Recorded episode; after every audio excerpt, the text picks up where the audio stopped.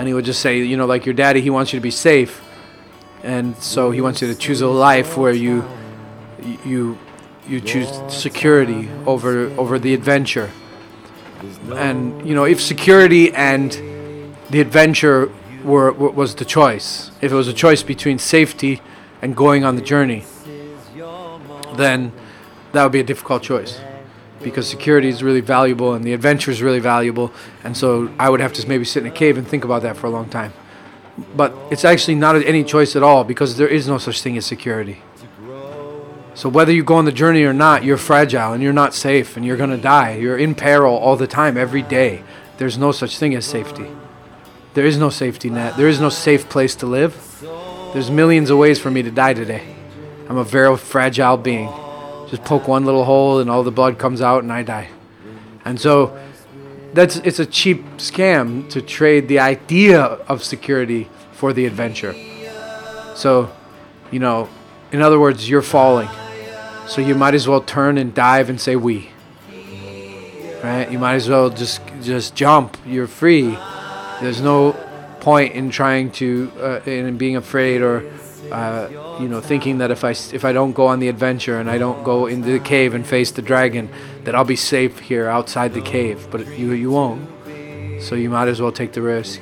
You might as well jump. You might as well go for that life that you're looking for. And I read this article. They spoke to all these people that these old people that were close to death about their regrets in life, and not a single one had a single regret about something they did. All the regrets were to do with things they didn't do. So don't be that person that that grows old with regrets because you didn't do the things that you needed to do on this earth, right? And uh, you're free, you really are, and you you know you can you can do whatever it is that you need to do. It all happens when you trust without fear. Those were the wise words of Wu De, and this is Dug It, the podcast. Maya, Kia, Maya. Welcome to Dug It, your daily dose of vitamin D, O, U, and G to see you through the week, day, life, maybe even a cup of muesli or a cup of tea. And this episode is a very special one with the wise Wu De from Global Tea Hut. And Wu De is a, a Zen monk and tea master, although he doesn't call himself a master, he calls himself a student of the leaf. But he's a great tea teacher and teacher in general. And when I was trying to cut a little piece for the intro for this conversation, I was listening back to the to the whole conversation, and it was all good. Every word kind of knocks you in the face and is just like a drop of nectar and just a truth bomb. Um, the way he speaks and teaches and the wisdom behind the words and the lineage of it's like this a distilled goodness of years of study of tea you know thousands of years of study of tea and life and philosophy and zen and it just feels like it's condensed and just let Wu De just lets it flow into this kind of just kind of channels it. It's uh, he's in a really I could imagine a similar presence in with the Dalai Lama or with someone of that caliber as what it's like to hear and listen to Wu De. You kind of hang on every word. Uh, it's really a profound experience, and, and it was for me. And Wu De and a friend of mine, Sam, who's a, a student of Wu De's, in Taiwan. They just flew out to New Zealand to do some ceremonies here and teachings, and also in Australia. So we recorded this conversation after a session um, on at True Food and Yoga, and so it was. I was so lucky to get it because Wu De had been talking. He'd been talking nonstop and presenting tea every day for weeks. So to get him at the end of a long workshop and a long weekend and and still to hear the passion and the wisdom in his voice, it, it really kind of just shows how great a teacher he is. And um, yeah, I feel very lucky. I first heard about Wu De on the Rich Roll podcast, and I'll include those podcasts in the in the show notes. He did two with Rich Roll and one with uh, Rich's wife SriMati, uh, I believe it is, or Julie Piatt. So I'll include those. If you're really interested, you can find out more. And then there's also their Global Tea Hut magazine, all the information on their website. It's just this this database of wonderful knowledge that's all free or donation based, and you can get teas from there. All kinds of stuff. Wu De talks about that at the end, so check that out for sure. And I'm trying to think, is there anything else? I'm hoping to get into some tea myself also. So I've got the, the kettles from Sam and some of the rice bowls to serve the this bowl style tea. Uh, It's really a wonderful thing. So going to incorporate tea more into my life and hopefully can share it with with you all. So let's sit down for a cuppa soon. But till then, here is Wu De, and this is a, a game changing conversation. So a life changing one. And that intro really kind of just gets me so excited for life, like squeezing out every drop of life.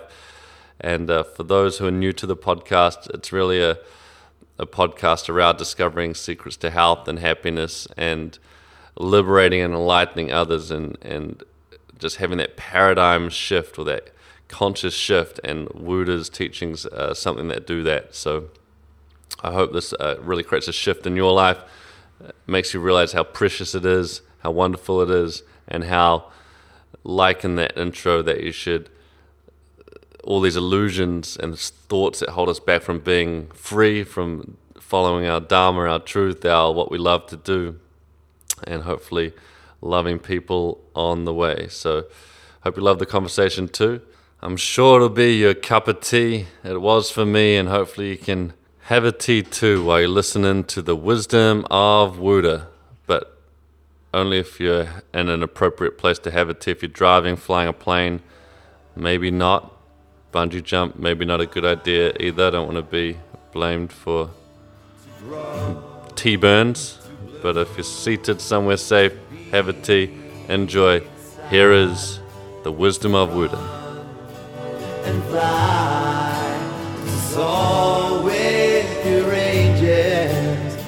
I've done this before, but usually there's like a, they're like, okay, and then they do some intro and then it starts. So I, didn't, Oh. I didn't know we had already even started, so that's I all. usually I'm- record the intro after, but um, oh, okay. yeah, So we can just start here. yeah, All right. that's great. Um, yeah, so we have a tea center in Taiwan that's free. We have people that come from all over the world to learn about tea and meditation. And then we also make an effort to travel the world and, and teach tea ceremony and also just uh, have tea ceremonies because not everybody wants to learn how to do a tea ceremony. Sometimes people just want to attend one and, and uh, kind of rest in that ceremonial space, this meditative space. And uh, we also produce a magazine all about tea that uh, covers tea from like kind of every perspective, everything from the science to the history and folklore to teaware to tea spiritual cultivation as well. Wonderful. And um, I'll include all those links in the show notes too, so people can go check out Global Tea Hut and Tea Sage Hut is and the Tea name of the Sage Hut. center, That's yeah. Mm-hmm. the center, yeah. And the magazine's Global Global Tea Hut. Global Tea Hut. That's right. And I was interested in how you got into teaching or what led you to tea, because you mentioned you were a kindergarten teacher before this, Hmm. and how did tea kind of come into your life? Uh, well, tea was around when I, when I was young. I, I've kind of had my eyes in an eastward direction my whole life, um, even when I was a very, very little child. And then I grew up practicing martial arts. Uh, but when you're little, I think your s- taste buds are strange and sensitive in weird ways. And some of the things that you enjoy uh, later in life, you didn't enjoy when you were a kid. Like I didn't like broccoli very much as a kid, but it's it's probably my favorite vegetable now. And same with tea. I, I think I found it bitter. I think the old men maybe brewed it strong at that time too. At least that's my memory. But uh, it kind of came back into my life. Uh, I mean, when I was around 18, and around the same time, I uh, I studied Asian philosophy in college, and I started getting very heavy into Buddhist philosophy and Buddhist practices, and and tea was very much uh, uh, supportive and conducive and congruent with that kind of lifestyle.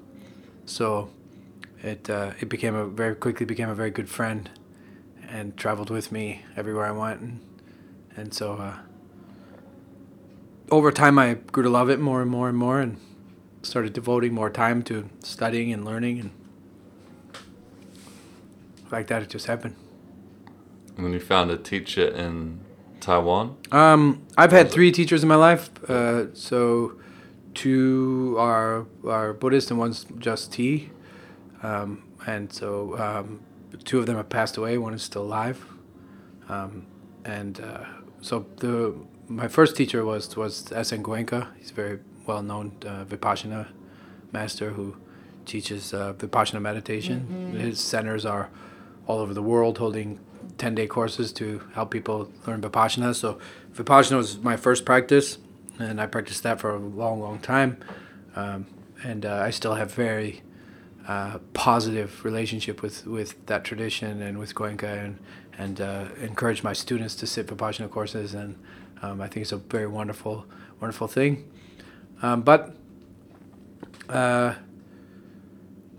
even at the time, even at that time, even though it's a long time ago, you know, Goenkaji had thousands and thousands of students around the world, and I, I guess I had this kind of semi-romanticized, uh, naive uh, fantasy of like living with a teacher and and being on a much more intimate level with a teacher, and so um, I, when I was invited to go to Japan and and uh, and learn from a teacher, kind of uh, more personally, not so many. Th- Goenka, when when I lived at Igatpuri, which Dhamma Giri is the headquarters of Vipassana, he had you know thousands and thousands of students, and you could see him like once a month. And you know, now looking back, a lot of my uh, what made me uh, move to to Japan was was naive, and you know.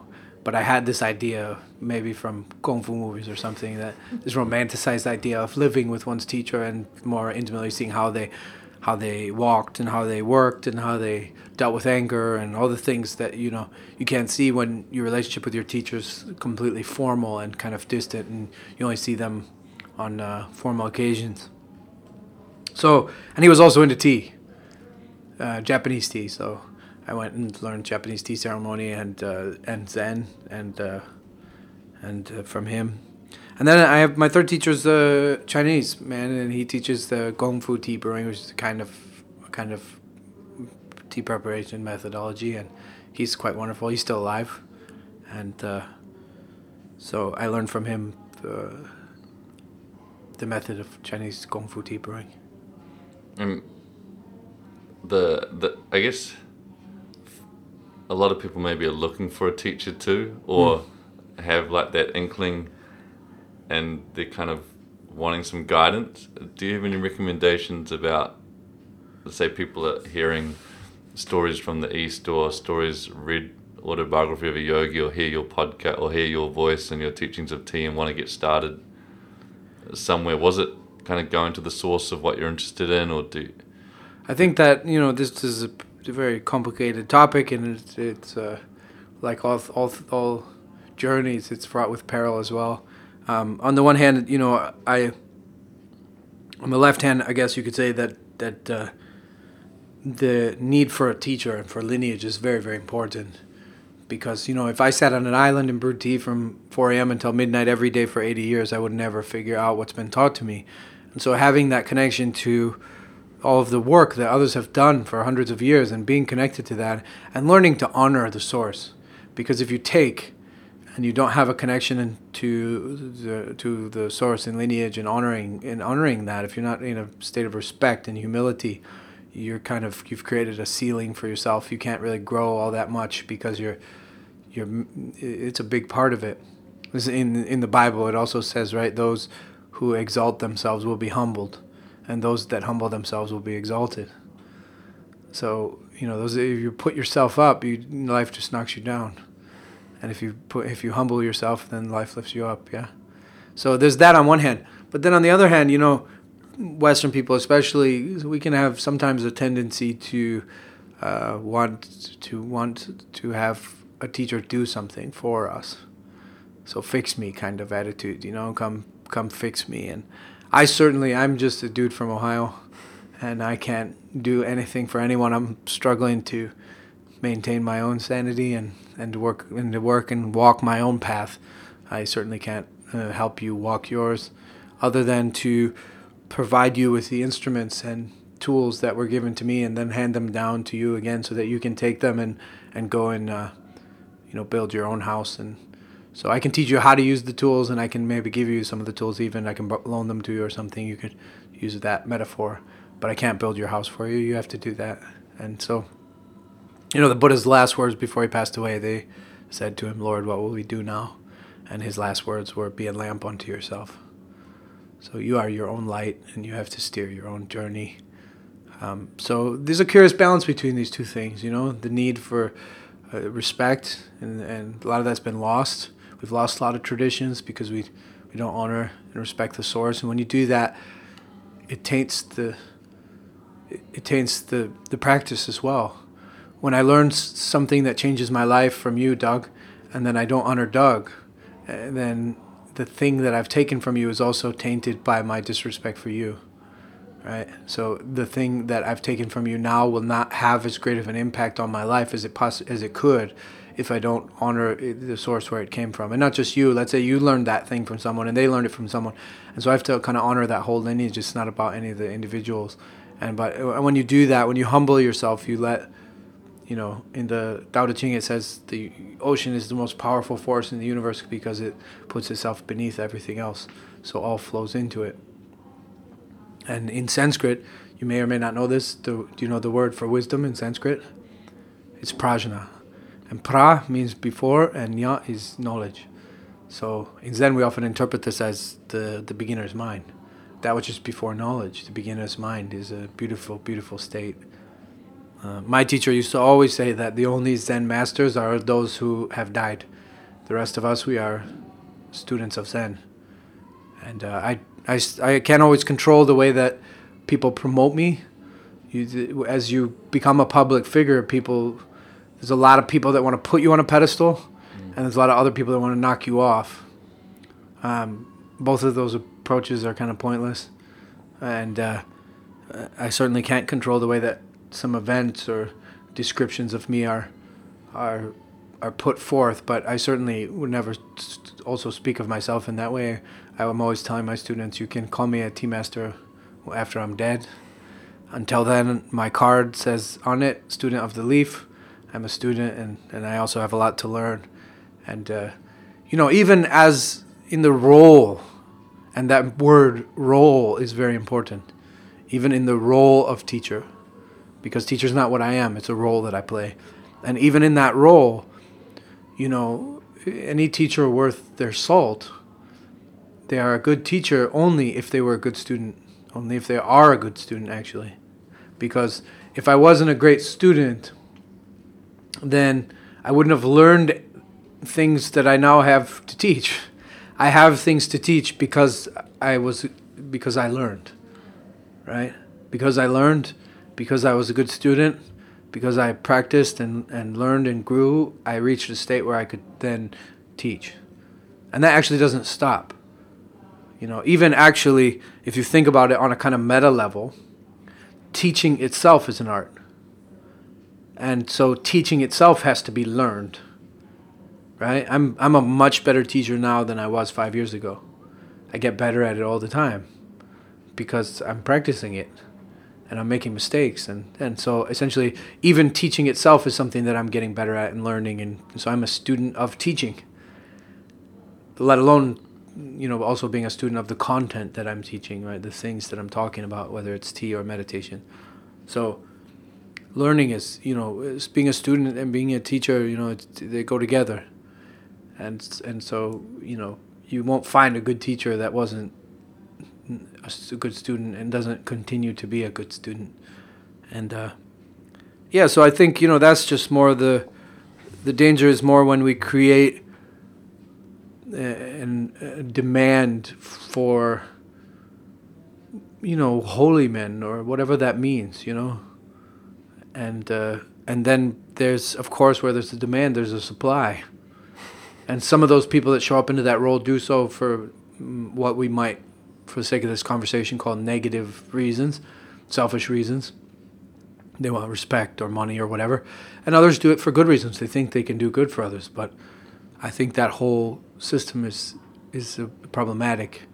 I think that it's you know I think that creating a system where you think that being an authentic teacher is one who's like holy and perfect is, is not right. An authentic teacher is really uh, one who's a human like you, who makes mistakes like you, who falls like you. I'm as flawed and broken a- as you are, and I would much rather have a teacher like that. I'd rather, as opposed to just someone telling me I've transcended all anger, and then I say how, and they say through my own godliness or something like that. That's useless to me. It doesn't help me at all.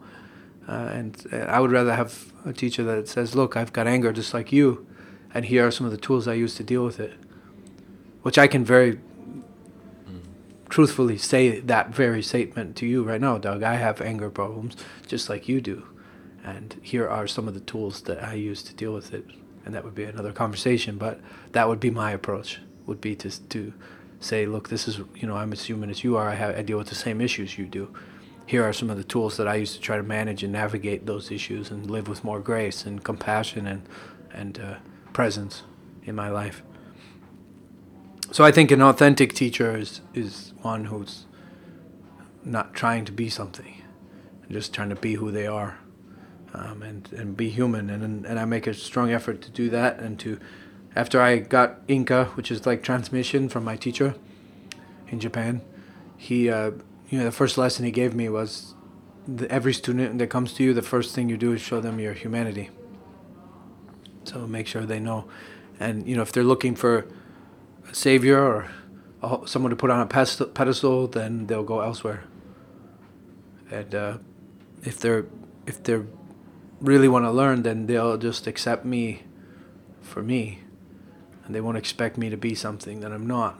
They'll just love me the way that I am, and that's that's kind of my approach to that whole situation as a teacher, anyway, for better or worse. That's that's kind of my approach, and I try to um, make sure that that's there. You know, sometimes people come to an event or something and, and they're inspired by what I say and they they come up and comment about you know who they think I am. But that's just like somebody walking by your house and they like glance through the curtains and see one little part of one little room, and they say like, "Oh, your house is so clean, so perfect."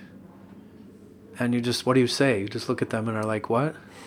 I mean, it might look that way through that little crack in that one little curtain, but I live in this house, and and I know where the dirt is, and and I live in this body, and I live in this life, and I know where all the dirt is in my mind. I know me, and I'm not any of those things. Uh, there's a hymn that I like a lot from like gospel hymn. You know, I grew up in the kind of Bible belt, so there's a gospel hymn that you know a lot of people probably heard because it was popularized by Bob Marley, part of it anyway. But one of the lyrics of the song that I, I find inspiring is, is This train is bound to glory. This train carries no one holy. So certainly this train, this Buddha train, is bound to glory. But this train carries no one holy. Just sinners on this train. If you if you want it in that language, yeah. It's beautiful. And what's the? Is there? Have you got one thing that challenges you the most with being in, doing what you do now, or You mean Living you mean personally? yeah? I mean, I, I deal with probably all the challenges that you deal with. I mean, they're human. My my Zen teacher used to say, if you go around from house to house and look into the toilets, there's not too many varieties of poop. so it doesn't come in, you know, the, the stuff that what he meant by that. He was making a, a kind of Zen, very blunt analogy, and what he was just meant was like human stuff, our our, our obstacles, our challenges. They don't come in too many varieties, right? It's if you sit someone in front of you with problems, it's like you know, it's, it's family stuff or romantic stuff or guilt or self shame or anger or greed or lust. I mean, it's, it's these varieties, right? And and so I deal with all of them to some extent. Some more than others. Some for certain periods of my life, and others for less. You know. The, the, the, this whole topic, actually, if you we have a saying in Zen: "Those who say they know me do me disservice." Right? Because if you meet Wu De on a day when I'm peaceful, then you write a story about Wu De, the peaceful fellow. And if you meet me on a day I'm angry, then you write a story about Wu De, the angry fellow. But I'm neither of those things. And when you write a story about me, you're not you're caging me. You know, and I'm not going to allow you to do that. I am free to become the person that I want to be. I am free to be free. I'm free to change any aspect of my mind or my body. I'm free to not be so fat and maybe exercise more. I'm free to, uh, you know, whatever negative habit pattern flows through me, whether it's uh, anger or greed or lust or any of the other uh, delusions that, that come up in, in me, I'm free to transcend those. And so those are just energies and habits that come to me and that, you know, are a result of my karmas and, and some of the negative choices that I've made in my life. And also, they come from just the fact that, you know, all of us, we get a little bit bent and dinged up and scratched along the way, don't we?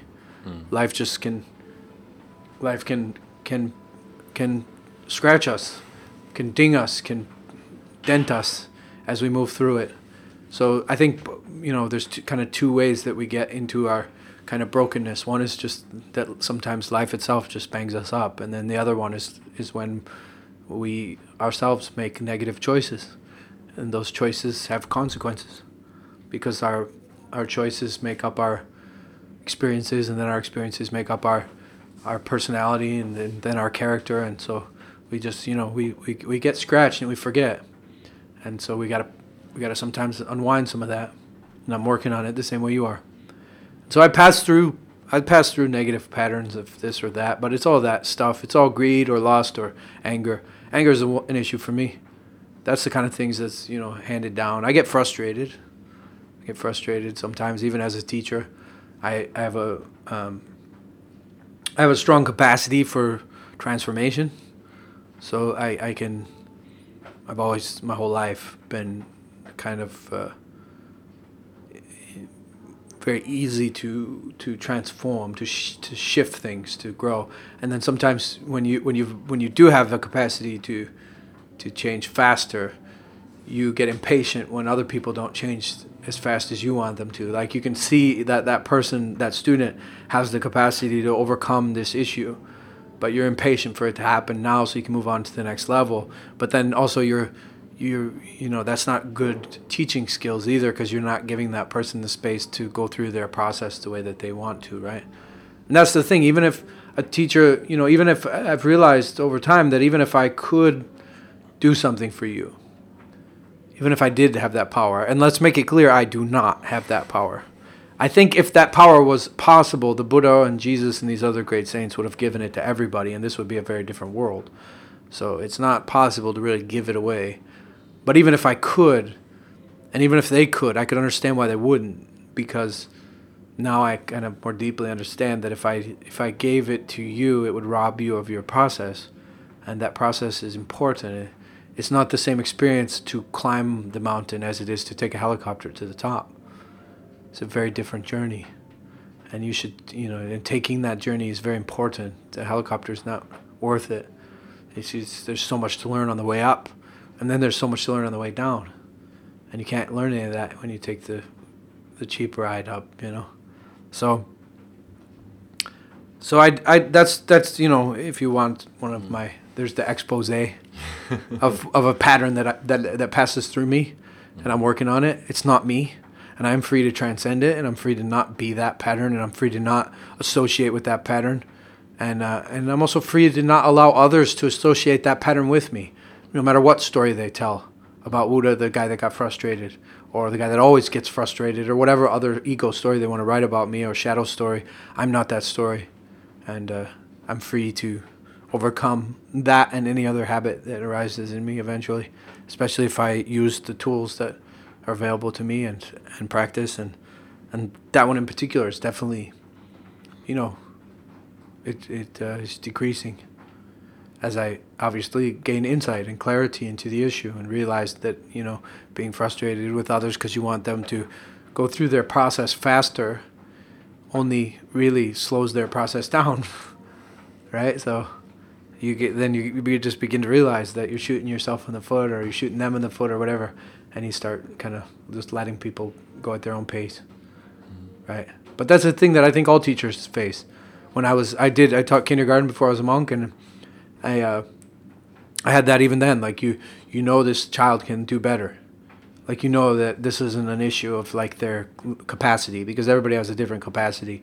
But you know it's not an issue of capacity. You know they could, they could learn this material quicker than they are, and then you get frustrated because they're not doing their homework because they're not trying, right? But, but that frustration just gets in the way and makes, makes you a worse teacher, right? So you gotta, kind of learn to, to step back and I guess not care as much?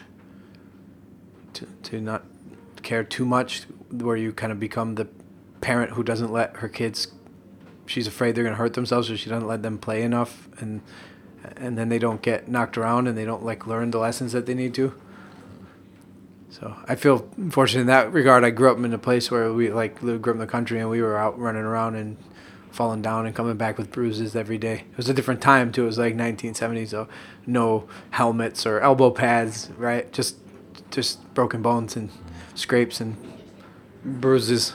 There's a lot of people who have one issue in their, or many, like you say. Is there any uh, piece of advice that you've had that helps you realize that's not you, or that's something you can work through, or it's um, because I, I, guess that labeling of you know I'm an angry person or I'm a late person or yeah. I'm a um, that's right can be quite like in Zen, yeah, in Zen we have five no-nos, and this is one of the no-nos: is no negative, limiting storylines. So you gotta you gotta cut it out. You gotta cop, stop telling stories about other people that limit them, that are negative. Like this person's an angry person, and then you limit them and cage them, and you make a painting of them and kind of freeze them in that anger.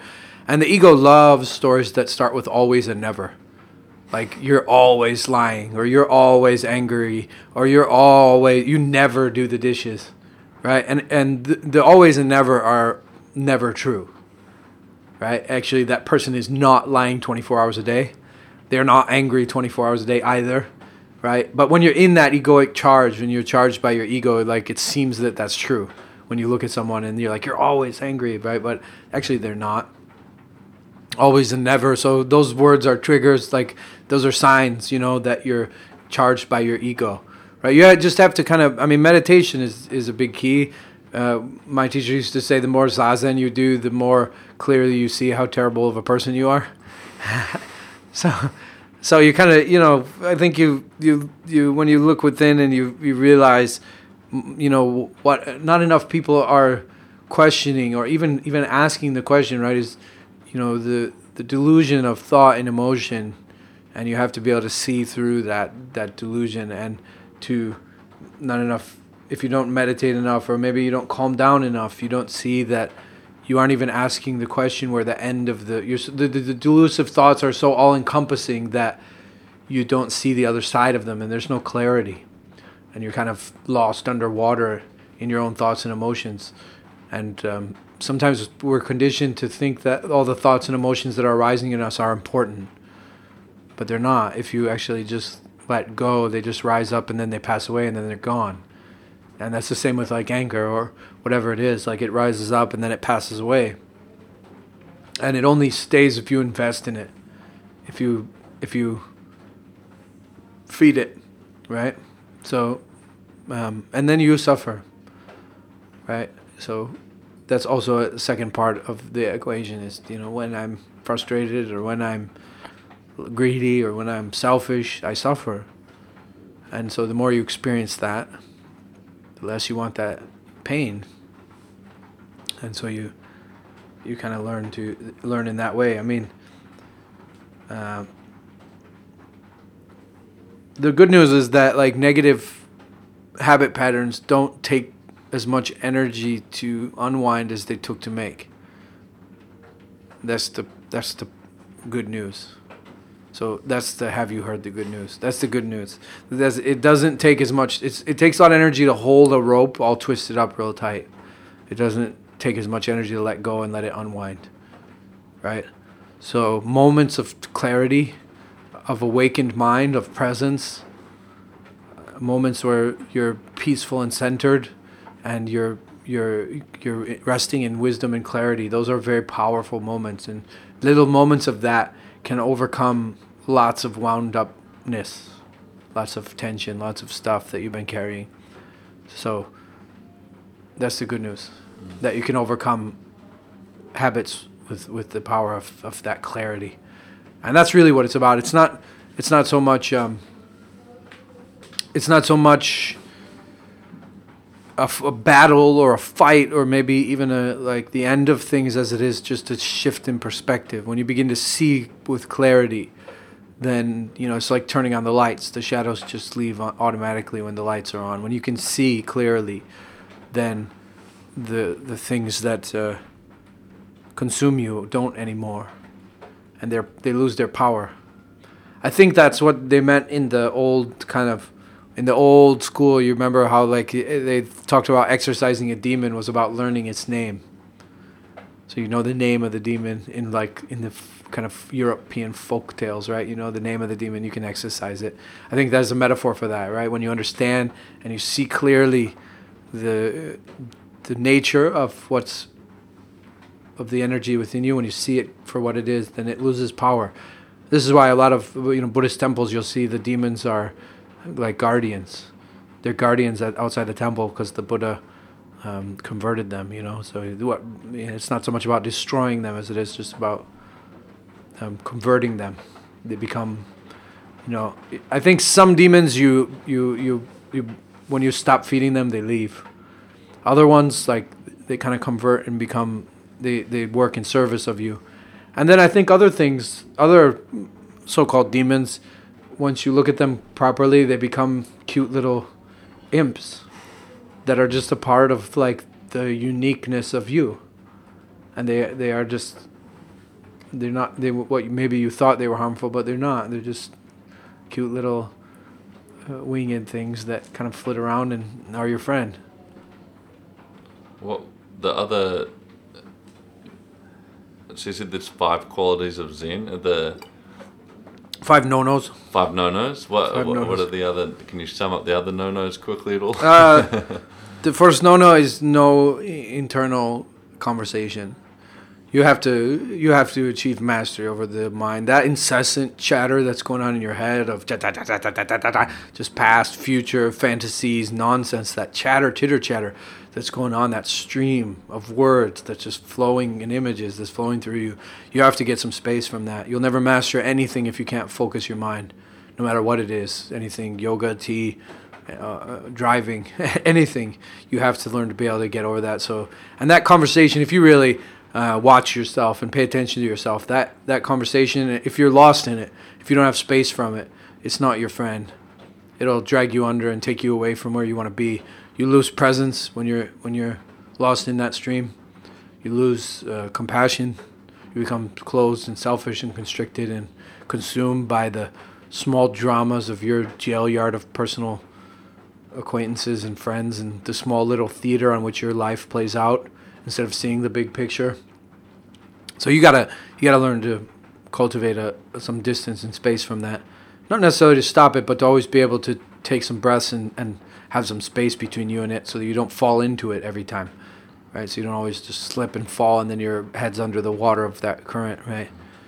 Um, we often forget that our ancestors got us to this point where we have technology to do podcasts with computers and microphones and stuff because they were incredibly focused. They focused. They focused on science. They focused on learning the names of every star. They focused on understanding the natural world. They focused, and and it's a shame that people are losing that ability to focus because that's important. So that's the first no-no. The second is uh, no frozen, rigid opinions. Opinions about what you think the way things are, or worse, opinions about what you think happened. I was there and it happened like this. You said X. Actually, you know, no, probably that person didn't even say what you think they said, and your perspective of what happened was just one of many. It's like the old Indian story of the nine men who are arguing over what an elephant is, the nine blind men, because they all have different parts of the elephant in their hands. So one says it's like a trunk, and one says it's like a brush because he has the tail, and one says it's like a tube because he has the trunk. So, you know, we only ever kind of experience one part of things. We don't, for example, experience the other person's side. Do you see what I mean? So frozen, rigid opinions about the way you think they, things are, they're toxic because they they prevent you from seeing more clearly, and they, then you walk around with like green glasses on, arguing with everyone because you think the world's green, but it's because you're stuck in your opinion. Right? So having opinions or doctrines about the way things are. Doctrines could come from teachings. Doctrine, doctrines can also come from your experience. So if again, if I, you know, if I experience Doug in a certain way, then I have a doctrine about him, and then when I show up, I just automatically interpret his behavior in that way, even though it, that's not what happened. You see? And then third, we already said no negative limiting storylines. Don't limit yourself. You're a free being. You can be anything you want to be. The fourth is no comfort orientation. So, you know, we're always trying to find some way to be more comfortable, right? And it's just not possible. I'm sorry to break the news to you, but you you will not find some corner of this world to go be happy in. It's not possible. You know why? Your heart won't let you.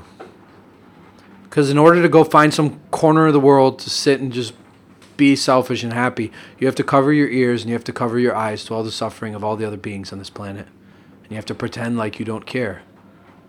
But your heart won't let you do that. There's people in pain right now. There's animals dying all over the world. There's people dying all over the world. There's a lot of pain in life. That doesn't mean it's all dismal and dreary. I didn't say discomfort orientation. I said no comfort orientation. So I'm not proposing, nor is the teachings of Zen proposing masochism. So I'm not saying, you know, orient towards discomfort, choose discomfort. That's not what I'm saying. I'm just saying the pursuit of comfort is a meaningless pursuit and it will always it will never end right you can't be comfortable so um, another way to look at that is to say instead of seeking comfort be comfortable with whatever is and then you'll find real comfort when you're just comfortable with whatever is whatever comes this is my practice whatever is this is my experience this is my life it won't be otherwise once it's happened it's there and you just gotta face it and so that's another way of maybe looking at that one and the final ones we say no big deal me. So this is the positive one. The first four are kind of abstentions. This one's a, something you cultivate. It's cultivating just you know at first that might seem scary that you're no big deal. That this whole gal uh, our whole galaxy is one of millions. And our solar system is a teeny teeny teeny little speck of dust in our galaxy. And our planet's a teeny speck of dust in that solar system and you and I we're just blips, little bubbles passing on the river about to pop. And uh, Gary Snyder has a real pretty poem. I can't recite it word for word, but it's something like, you know, just as the insects are to us, so are we to the trees, as the trees are to the mountains, as the mountains are to the stars. So the way that little insects move around you, that's the way the t- trees that live thousands of years would experience you. And those trees that come and go in thousands of years, the mountains would experience them in that way too. So, you know, this whole thing's very old and very big, and and it might might seem scary that all your drama doesn't mean anything. That it's that in the end it's it's really silly and and small, but uh, it's actually quite liberating, right? As as as cheesy as it sounds, the there's a Hollywood movie came out recently, Doctor Strange. is a Marvel movie. Did you see that? Anyway, uh, we, we we saw it and. Uh, you know, mostly it was just a comic book movie, and everything that you'd expect about a comic book movie is just like mind candy, waste of time, kind of. But there was this one; it was trying to be like Eastern and spiritual, uh, but just essentially flirting with the topic. But uh, there was this one line in there that I loved a lot. the The master was played by Tilda Swinton. She came in; she was her ghost was kind of standing on this balcony, and she said to him, "Your arrogance and fear have your whole life prevented you." from understanding the most important thing in life, which is that it's not about you. And uh, that really resonated with me that my arrogance and fear have prevented me my whole life through from experiencing the most important part of life, which is that it's not about me. That's what the no big deal me is cultivation of that kind of energy, understanding that that that uh, it's not about me. And your meditation or tea practice or what does that look like for you um, in terms of like a daily routine is there one style of tea meditation you like to practice or one that you like to offer people I, I know I did the bowl tea yesterday which was mm. really neat. Um, Yeah, we, we practice five brewing methods in, in our center, in our tradition. And um, I practice all five throughout the week. So, um, uh, daily, and I meditate every morning and evening. Um, the meditation that I practice is called Shikantaza. It means just sitting. Um, I try to actually practice Shikan in all my affairs. Shikans means like just doing.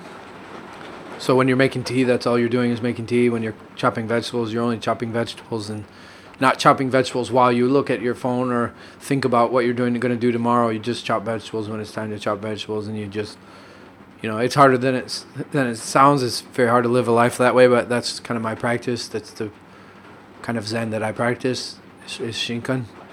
But as far as tea, we, we you know, our center's not explicitly or overtly a Buddhist center, though there are Buddhist practices happening there, and there's even altars. But um, we're more of a tea center and focus more on that because tea is much more non-sectarian, and and I'm I'm very happy to pat, hand on the tea brewing techniques that were handed on to me to anyone, to you know Christian, Sufi, Muslim doesn't matter. Tea is just tea. It's not. It's not. You know, if we talk about Zen Buddhism, you may agree with my views or disagree you may like some of those no-nos or you may find that some of those no-nos don't uh, accord with your experience and wisdom and that's okay um, i would stick with your experience and wisdom over whatever i have to say that's for sure and then the buddha said as much you know the two measures he said of, of wisdom is number one that it's in concordance with the teachings of the wise and number two that it's in concordance with your own experience so it's very important that it be in concordance with your own experience on this earth so but you know, as long as we talk about Zen Buddhism, there'll be people that agree and disagree. But tea is much more simple. It connects us all. It's just you can't disagree with a bowl of tea. You could say you don't want any, but you can't say you don't believe in it or you disagree with it or that doesn't accord with your experience because there is no. It's nonverbal. So this is for me a much purer vehicle for communicating what I want to say to people. So tea is my way of expressing my Zen and communicating my Zen to others and uh, I, I'm very fortunate in that I have an instrument that allows me to communicate my Zen non-verbally, so there's no chance of disagreement. Right? You can't disagree with a bowl of tea. It's just a bowl of tea. It's not a bowl of tea that I'm trying to attach some philosophy to, though I do philosophize. But I always say, you know, whatever I have to say about tea, that's not the same as tea itself. And if if you agree with everything I say about tea, that's okay. Uh, just drink the tea and and and you know that's the magic. You can it, it, tea will fit into whatever views you have. So you know i got a, some members of my family that are really christian and they love tea ceremony. And they even feel like the aspects of it concord with their with their own understanding and views. And we have a sufi brother that comes to the center once a year and he feels you know that the wisdom of tea is, is extremely concordant with the teachings of sufi and so on. You know, people drink tea the world over, and it suits all that. It's hospitality, it's kindness, it's love, and uh, so I focus much more on my life on that because I want to find ways of connecting people, not separating them, of getting together, of of all the all the things that we can all agree upon. Yeah. The Native Americans had this really powerful way when they were holding councils where they knew people were going to disagree or have different views on things where they would start by trying making an effort to bring their minds into a place of agreement. They would even say, "Now our minds are one," and and they would talk first. So they would spend a few minutes talking about things that everybody can agree upon. That we're all grateful for the water, and we want clean water. That we're all grateful for the sun that that grows the plants, then gives us energy. That we're all grateful for the plants that feed us, and uh, grateful for the animals and grateful for having you know a home and all the things that we're grateful for that everybody the world over agrees. We all want we all want this to be a clean green earth for our descendants. We all want peace. We all want uh, friendship and harmony. And so if we rest in all those things that we agree upon even if we're going to discuss our different views if we start with that then there's a much better chance that that dialogue and conversation will be much more healthy and uh, less destructive and so I feel tea also can accomplish that. Some bowls of tea in silence, and we all reach a kind of a, a state of agreement. We're all kind of in that same moment together and experiencing that same ceremony together and drinking that tea into our bodies together.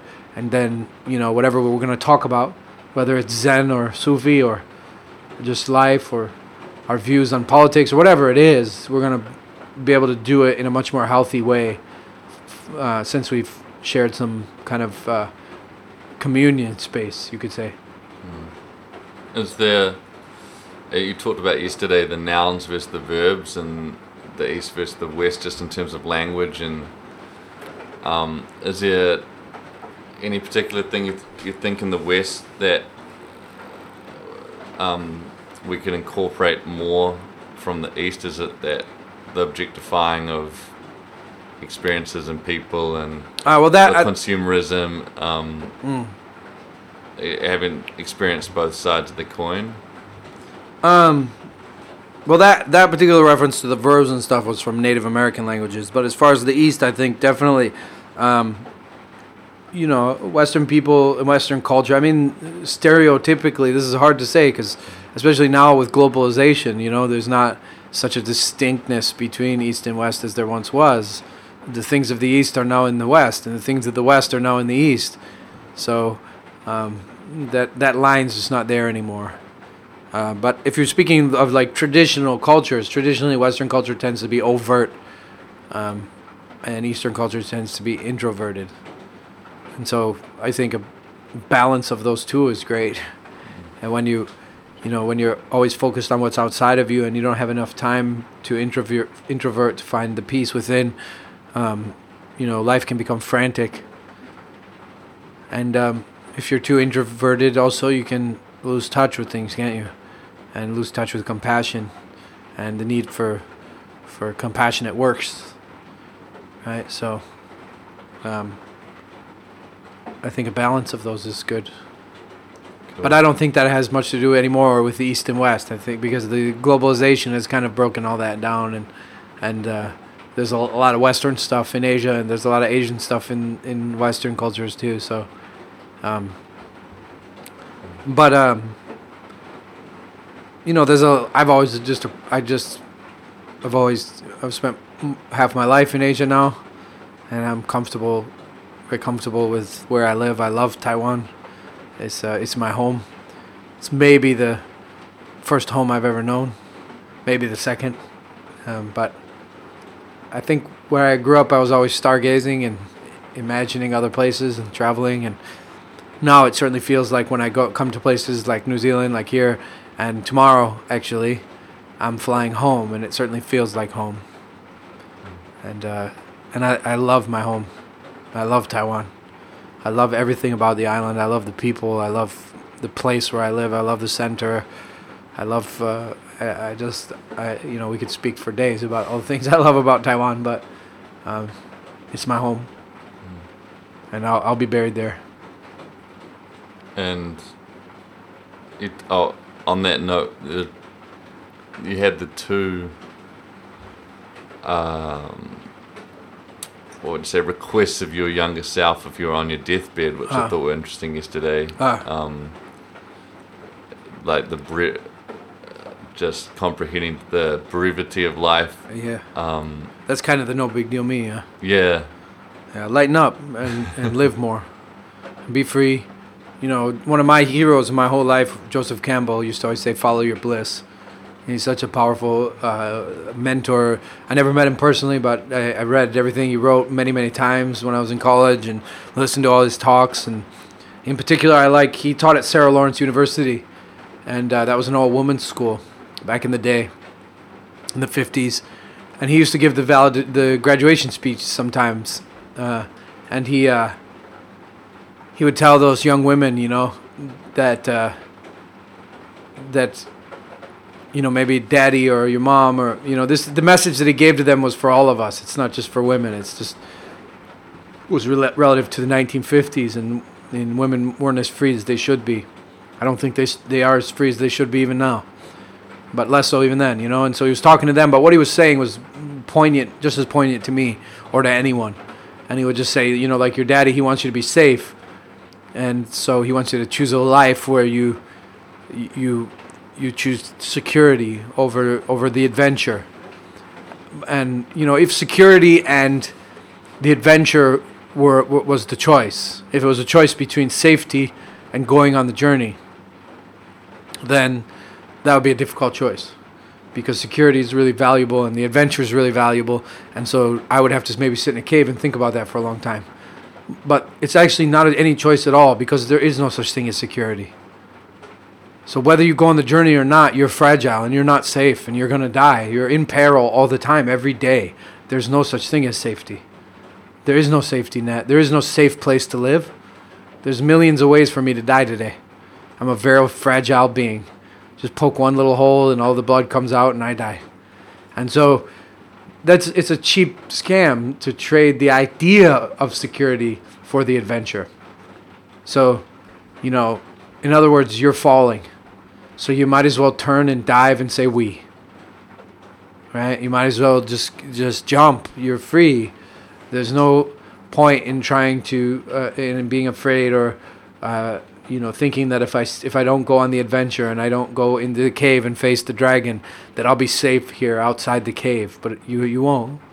So you might as well take the risk. You might as well jump. You might as well go for that life that you're looking for and I read this article. They spoke to all these people that these old people that were close to death about their regrets in life, and not a single one had a single regret about something they did. All the regrets were to do with things they didn't do. So don't be that person that that grows old with regrets because you didn't do the things that you needed to do on this earth, right? And uh, you're free. You really are, and you you know you can you can do whatever it is that you need to do. So when you think that way, it just it just un gets you unstuck from from patterns. Again, like I talked about earlier, right? Actually, what helps us get out of negative patterns is just seeing properly, seeing with clarity. When you see with clarity, decisions, you know, the the the power that those delusions had over you is gone. So, it's- you don't have to like really work yourself. You don't have to do a bunch of work to come out of delusion. Once you see through delusion, you see it properly for what it is. It no longer has power over you. Right? The way that the cares and concerns that you had when you were in the sixth grade or seventh grade, when you were worrying about a test or about a girl, right? Where are those cares and concerns now? They're petty and small, and you've forgotten them long ago. And they didn't really matter, did they? So once you see with a little bit of clarity, you know, like if a child runs into your room at night and says, "Ah, there's a carrot monster in my in my closet."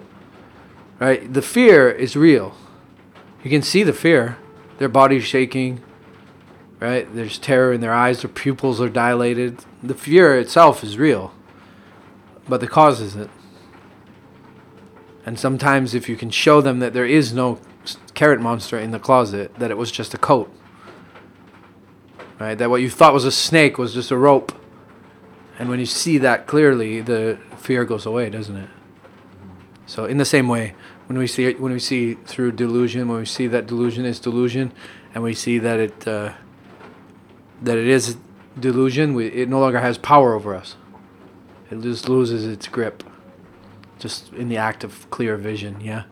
So that's actually what the word vipassana means. Is the teachings of the Buddha. Vipassana is clear vision, clear insight, insight into you know once you once you see the water and you can see inside and you can see the way things are then you're not so um, motivated or manipulated by all the delusive thoughts and emotions that arise in you And I find that the tea certainly helps in that process of clarity. Is there any for people who are maybe coffee addicts or, or have a English breakfast or a few lavender leaves or, or mint leaves in a cup and they kind of want to actually find out what tea's about? Is there a, a quick summary or yeah i mean tea such a thing of what actually a tea practice is? there's there is a tremendous thirst the world over for ceremony and ritual. We all need that in our lives so much as a part of being human. And as we've abandoned all those practices, we've kind of lost our way. And uh, when when you bring a practice back into your life of, some kind of ritual and ceremony each day, uh, the, the effect of that is profound.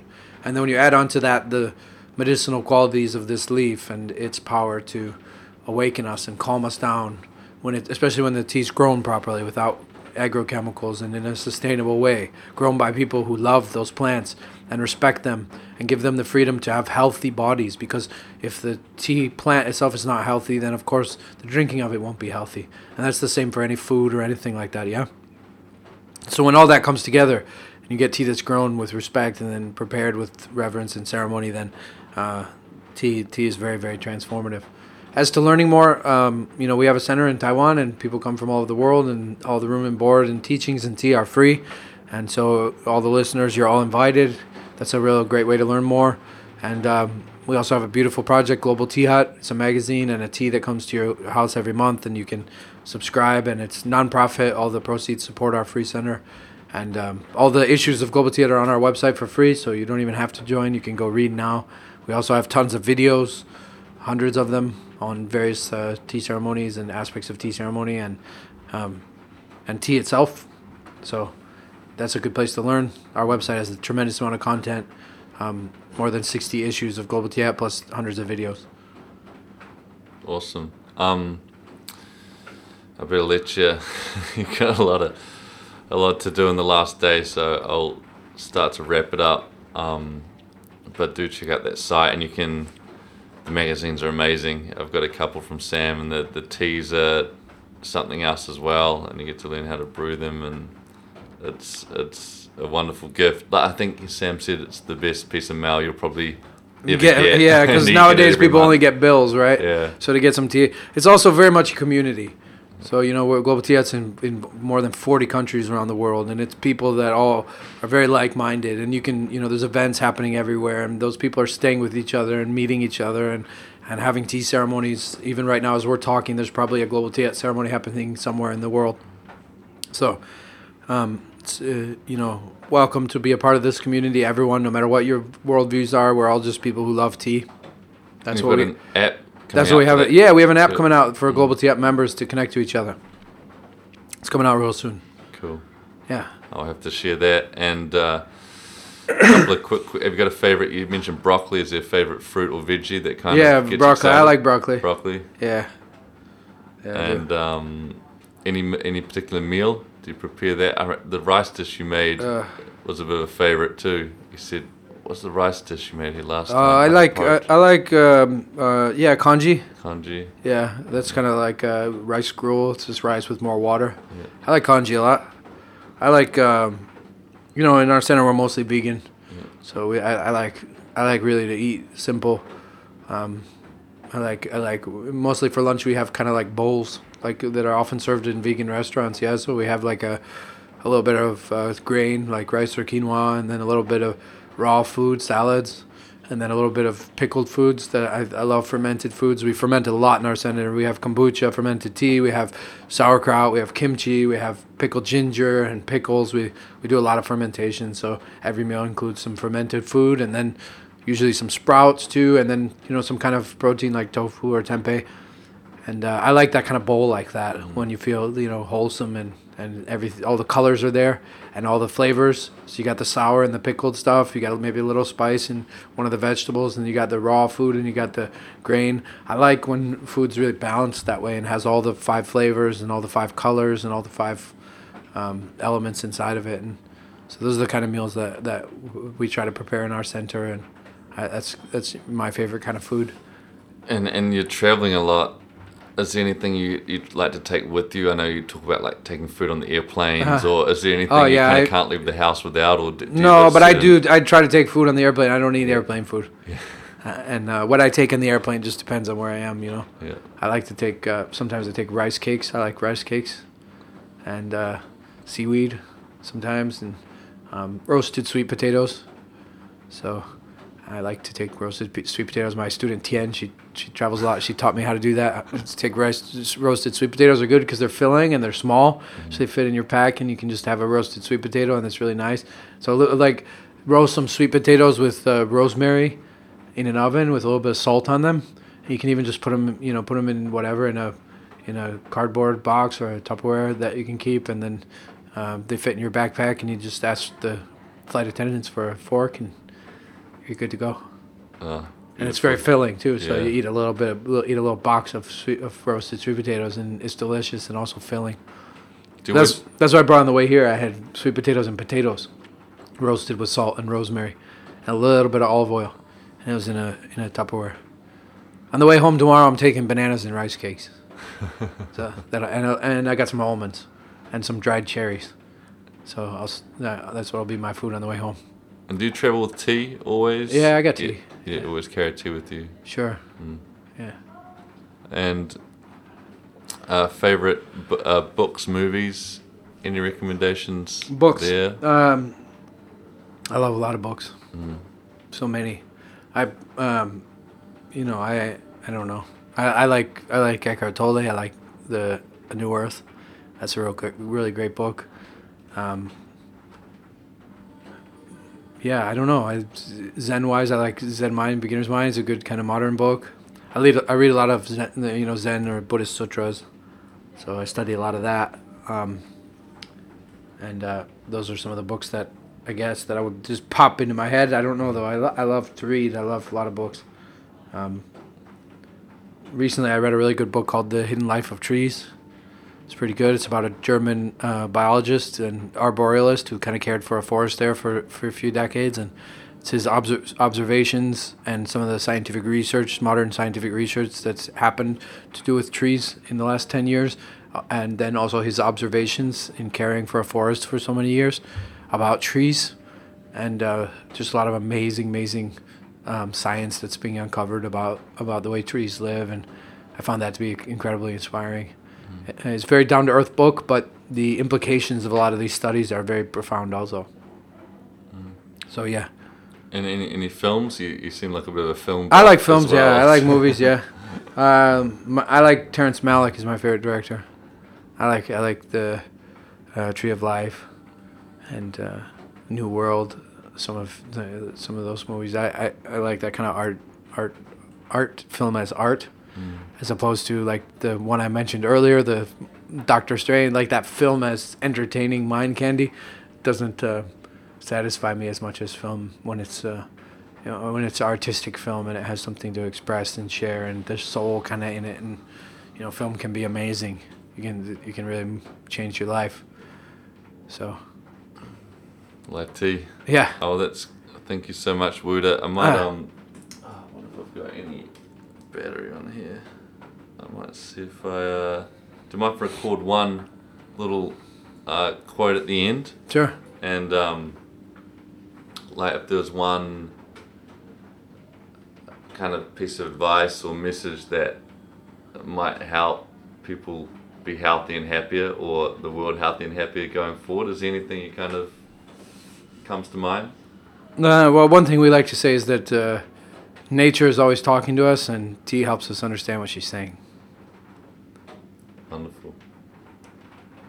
Oh, thanks, brother. Thank you Yeah. so much for your teachings and your time. Um, and I look forward to sharing it and having you back to New Zealand soon and checking out the centre. And make sure if you're listening to this, check out the, the site and the magazine and uh, hopefully get some more people drinking tea. yeah thank you be happy Beautiful. awesome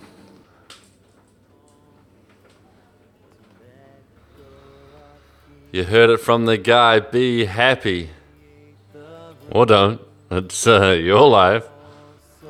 Wow, what a conversation. Hope you dug it.